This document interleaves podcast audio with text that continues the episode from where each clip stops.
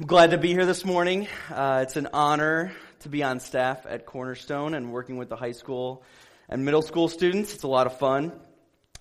You know you're loved here uh, when you come back from a conference and on Monday morning your office looks like this.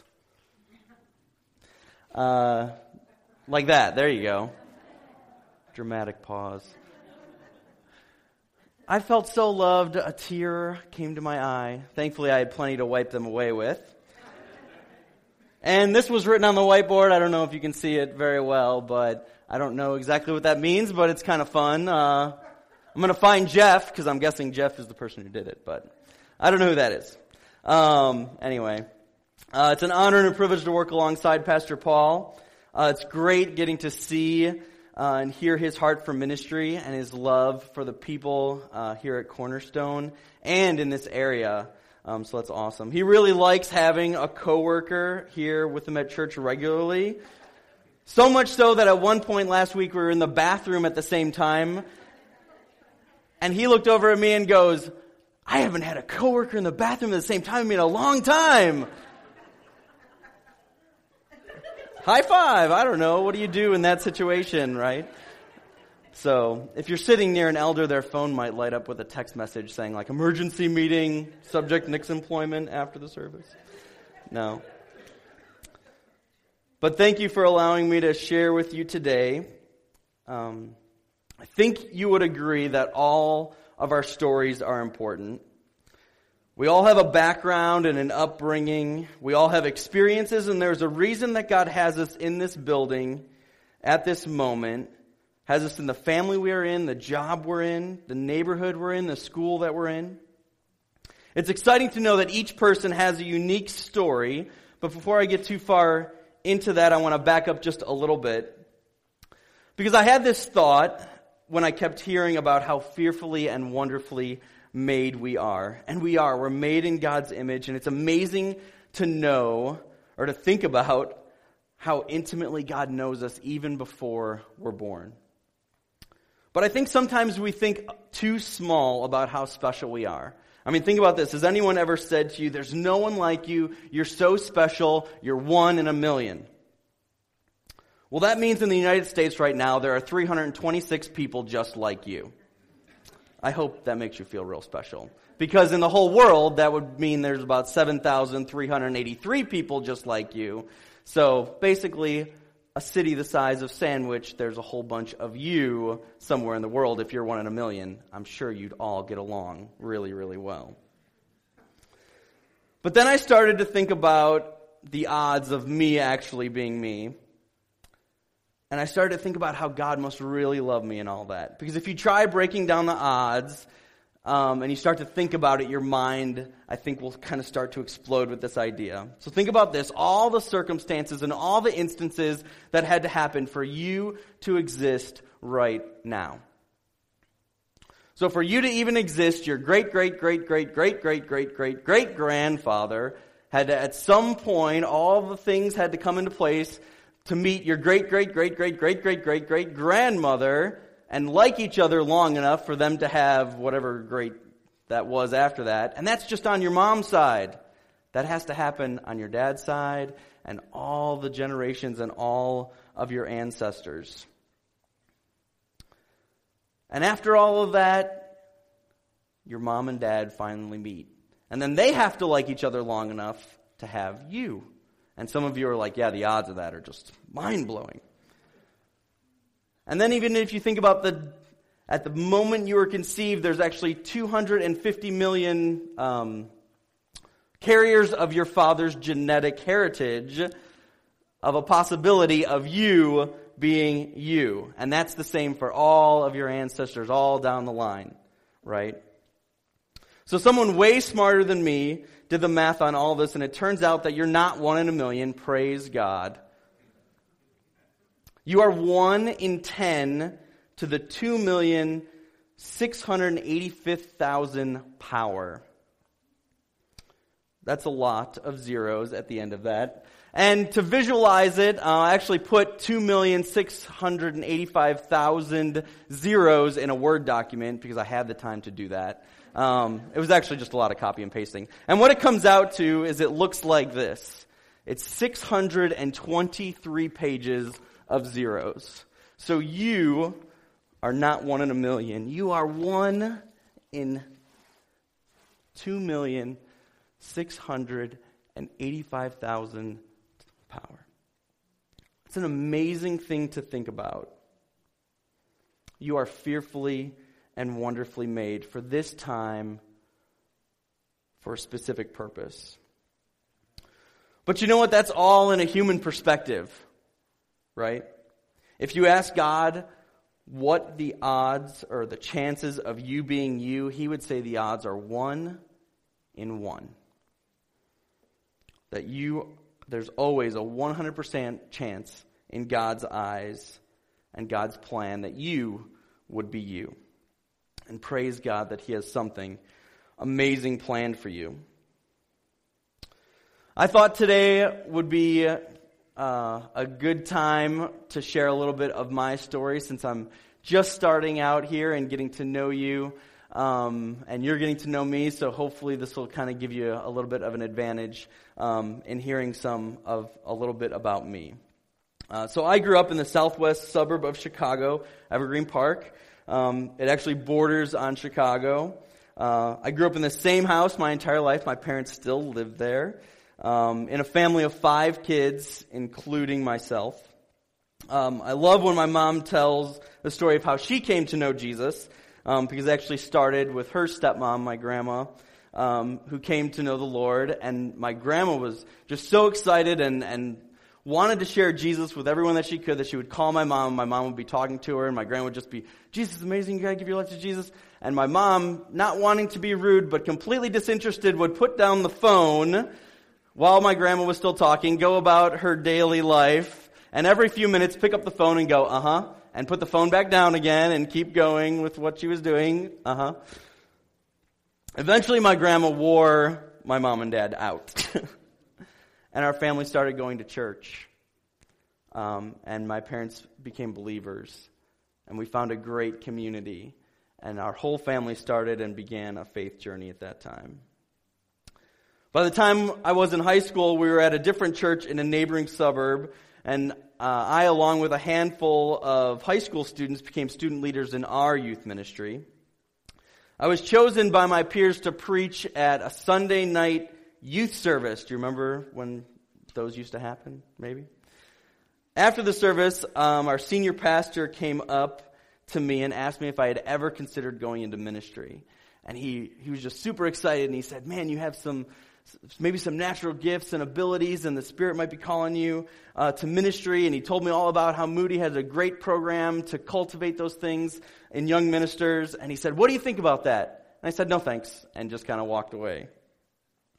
Well, after a few years of attending a, a community college and with some encouragement from my parents, um, I applied to Moody. I didn't think I would get in, um, but I did. And through the process of getting to Moody, I realized that God was calling me to ministry. And something I've never forgotten about God um, is, is our first text this morning. So would you turn with me to Isaiah chapter fifty-five? See, I wanted to do something completely different with my life, but God in his sovereign plan put me where he needed me, and as God continues to use me, I strive to remember this truth in Isaiah fifty-five, and it's verse eight. It says this, for my thoughts are not your th- thoughts, neither are your ways my ways, declare the Lord. Now, it would be easy in our humanity and our pride to say, well, of course your ways aren't my ways. I know what's good for my life. And maybe sometimes you're glad that your ways aren't God's ways, because that might have gotten into some fun or gotten in the way of something you wanted to do. You might say, I know what's good for my life because I'm my own person. I'm an adult. Took me a long time to get here, and I know what's good for me. I can do what I want. But then you get this dose of reality of who God is. Um, in Isaiah fifty-five, the next verse, verse nine, It continues on, it says, "For as the heavens are higher than the earth, so are my ways higher than your ways, and my thoughts than your thoughts." Ooh, ooh, ooh, yeah. God, you are right. My view of who I am can only go so high, right? And this isn't just any God we're talking about. This is the one true God. This isn't a God that exists in a pantheon of other gods. This isn't Allah. This is the one true God, Jesus Christ, who saves us, who dies for us. His view is much higher, so much richer, with so much more depth of understanding of who you are. There is a reality that we must begin to sit with in our mind and, and with our soul, that God's way for your life is much better than your way. I remembered this as I followed God's call to serve at a church on the south side of Chicago, not far from the neighborhood that I grew up in. It's actually the same church that Becky and I had our wedding in. For almost four years, I was able to minister to students and families in the church and the community. And then we followed God's call to serve overseas. So from two thousand ten uh, to the end of last year, we had the privilege of serving military families and kids who were stationed overseas on an army base in Stuttgart, Germany. We believe God has a specific call in our lives to serve military people. Once we started serving, we had such a heart and such a passion for the ministry that we were in in Stuttgart that we had started to plan. And we and we kind of said, God, we're going to stay as long as you need us here. Unfortunately, that wasn't as long as we thought it was going to be. So something that we've been carrying around for uh, a little over a year, about a year and a half, is this pain of, of, of man, we really thought we were going to be here for, for a long term. It's taken a while to process the loss of, of a ministry that God called us to, to military people in Stuttgart, sooner than we had planned. It's, it's taken a lot, and it still is, we're working on coming with the fact that we may never go back to the place that we learned to call home, the place where Elijah was born, a place that we felt called to minister. But I know the call on my life to ministry goes deep. Um, I've seen God move and direct my steps, even when it seemed like I was in control, whether that was directing me to school for ministry training or to my first ministry assignment um, at the church, or to guiding us overseas, or to bringing us back to the States, even when we didn't feel like our time was up. I know God has a purpose for me, just like I know he has a purpose for you. There was a defining moment in my life where I realized this, and there may be one like that in your life, and so I'm going to share mine with you, and maybe it'll trigger some some ideas in your life for you to say, yeah, God really does have a purpose for me. I was in college, and God communicated this loud and clear to me. I was actually coming from Moody to visit Becky, who was living out here with her dad um, at the house that we're currently at now. And Becky had told me about this new way to come out, because, you know, coming from the city, it takes a long time to get here. And as fast as you can do it, especially to see my girlfriend, is is way better than going slow. So I got off on I fifty-five, and she said, head south, you know, at one twenty-six, and uh, you hit Renwick, Renwick Road. Say that fast five times. Um, and there used to actually be a one-lane bridge that you would cross. I don't know if some some of you have probably been out that way. Um And it was, I thought that was really cool. I love one-lane bridges for some reason, so I'm like, I'm doing it. I'm going to take that way. And uh, right before Renwick meets up with Walker Road, there's kind of this crazy curve in the road. And uh, if I can remember, and if I close my eyes, I can I can remember that moment where I just looked down for a moment um, just to change something on the radio. And by the time my eyes got back up to the road, there wasn't any road left. It had made this right turn. And so I pull as hard of a right as I possibly can, which is the same action that actually dipped my tire in between the road and started my car on a two to three roll side barrel turn thing that was going. And all I could think about as I'm holding onto the steering wheel is, oh my my gosh, my parents are going to kill me. And there's that quarter that I lost last week. And here's a picture of the car that I was in. Uh, it landed upside down. And, uh, of course, it never lands right side up. Um, I'm grateful I wore my seatbelt that day, but I kind of thought that it was going to be like in the movie, so I unbuckled my seatbelt and uh, kind of like fell out of the car and then like did this army crawl and did like this like half run, and then I did a dive in the field thinking the car was just going to explode, and I just kind of waited for my moment like this is a movie scene. It was like cool slow motion in my mind, and then I look back and the car is just like there. I'm like, oh, it's not going to blow up. Well, that's a good thing, I guess. So when I got back up to the road, uh, there was actually two guys that, that had come up and had seen what was going on, and they're like, man, that was awesome. They're like, so good you're okay. And they're going down and checking out the car. They're like, we just saw like two other cars flip in this same spot. And uh, some other lady stopped, and she was asking if I was okay. And uh, she went down to check out the car, and the guys came back home. They're like, man, good thing your airbags went off. I was like, yeah, okay. And the lady went down and checked out the car and came back, and she's like, I called the police. Man, it's a really good thing that your airbags went off. And I was like, okay. So the ambulance got there and the police and got to the hospital, got checked out. Um, thankfully, everything was okay. And as I was reflecting on that, um, that whole series of events, uh, a few days later, I kind of realized, and I don't know if you know much about cars, but this is a nineteen ninety-two Chevy Cavalier, um, and at least mine did not have airbags. Except my car did that night. And I know God has a sovereign purpose and plan for my life. Even the way that I got to be in Sandwich right now is God moving us in His timing. We came back to the States. We were originally in Indiana thinking we would be back on the mission field within a few months.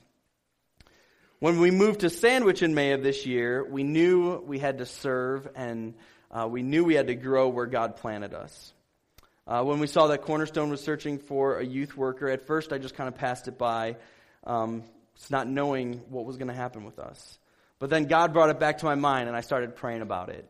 And I said, Becky, maybe we should maybe we should find out if this is an opportunity for us. And Becky goes, that came back to my mind as well, and I've been praying for that as well. And so we just kind of thought that maybe it was it was God's timing that we would move here uh, just around the same time that Cornerstone was looking for a new youth worker. And then the first time after meeting with the elders and talking with Paul, first time I got a chance to share with uh, the students here at Cornerstone and introduce myself and meet them and hear a little bit of their stories and uh, share some scripture with them um, was actually September sixteenth of this year, exactly one year to the day that we left Germany to come to the States. It was almost like God saying, this is right for you right now. I want to take a look at one more story from Scripture and close my time sharing with you. So turn with me to Mark chapter five, and I'll start reading in verse twenty-four. So it's Mark chapter five, verse twenty-four. It should be on the screen too, if you want to follow along there. It says, and he went with him, and a great crowd followed him and thronged about him. And there was a woman who had been had a discharge of blood for twelve years, and who had suffered Under uh, suffered much under many physicians, and had spent all that she had, and was no better, but rather grew worse. She had heard the reports about Jesus, and came up behind him in the crowd, and touched his garment. For she said, if I touch even his garments, I will be made well. And immediately the flow of blood dried up, and she felt in her body that she was healed of her disease. And Jesus, perceiving in him that power had gone out from him, immediately turned about in the crowd and said, who touched my garments? And his disciples said to him, you see the crowd pressing around you, and yet you say, who touched me? And he looked around to see who had done it. But the woman, knowing what had happened to her, came in fear and trembling and fell down before him and told him the whole truth. And he said to her, daughter, your faith has made you well. Go in peace and be healed of your disease. Some of you can put yourself in this woman's place. Some of you have been suffering for a while. Some of you have gone through some really difficult times. Some of you have dealt with disappointments or have been disappointed by other people and are dealing with that. And sometimes it may have just felt like God was just never really there. This woman believed that Jesus would heal her, but she also needed to make that movement to Jesus. She had to have faith in Scripture and not just be a hearer who heard the prophecy in Micah chapter two that the Son of Righteousness would come and have healing in his wings. But Jesus was in this town passing through at this time for this woman to have a chance to believe. God did a lot of sovereign work to get her to this point. Then she had to get up, fight for her life through the crowd, and believe that she would be healed by touching just the tassel of the rabbi's cloak, which is called the wings. If you would have asked me where I would be in five years when we first arrived in Germany, Sandwich, Illinois probably wouldn't be in my top five answers. If you would have asked that woman seven years into her disease where she would be in five years, she might have said, lying here about to die. But God can move us and use us where he needs us to be and what he needs us for. For your greater good and healing. For him to grow his kingdom. For you to reach out in belief and touch the edge of his cloak and know that there will be healing. That there will be life. That there will be an end to suffering. That there will be a purpose and a plan that is higher than what you can understand and greater than what you can imagine. From a human perspective, we're one in ten to the two million six hundred eighty-five thousand power. It's not an accident that you're here. It's not an accident that God put you in the school that he has you in, in the job that he has you in, in this church, in your neighborhood. So what we need to do is reach out in faith and say, God, your way is better than my way. I know you have a purpose and a plan for me to be healed, to be free of suffering, to be free from mistreatment. God has put so many events and circumstances in place in your life to make that decision to reach out to him in faith. Maybe you're right here in that area, at that point in your life of needing to reach out to God. There might be people in this room that are in that same place as you are. Yesterday was the first time I actually had a chance to, to take a look at that praise book that's up there. And if you get a chance to read it, it is story after story, pretty much of all the same things that I've said today. God showed up at just the right time. Man, there was something tragic that happened and God healed it. I've been waiting for this moment for my, for, for my whole life, and God provided for me. So maybe you need to take some time and write in that book today and say, here's how God sovereignly has worked in my life. Here's my story. I want to share it. Or maybe you need to take time because um, the prayer team is going to come up here, and maybe you're going to need to take time uh, to say, I'm reaching out to God in faith. I want to take hold of that. I want to believe that there can be healing. I want to believe that I can have new life. I want to know that my story means something because God has sovereignly put me here at this moment for some purpose, for some plan. Maybe you just need that moment to reach out to Jesus right now in this time. So if you need that, the prayer team's going to be up. I'm going to close in prayer. So let's do that right now. Let's pray. Lord Jesus, I'm grateful for being part of the Cornerstone Church family, and for how you've sovereignly put us here, and how you've moved us in your timing, and how you've worked things out um, for us to serve. And God, I know that every person in this, in this church right now has a story that you want to use. I know that You've created them for a specific purpose. They're not just one in ten to the two million six hundred eighty-five thousand power, but God, they are one in one that you wanted them here. I'm so grateful that your ways are higher than my ways, and that your thoughts are higher than my thoughts, and that your view of of me and, and of these people in this room is so high, and you speak truth and life to us and want us to move and do your will. So God, would you help us to reach out in faith, in belief, make a movement towards you and say, I believe that you have something great for my life. God, we thank you and we lift this idea of being fearfully and wonderfully made.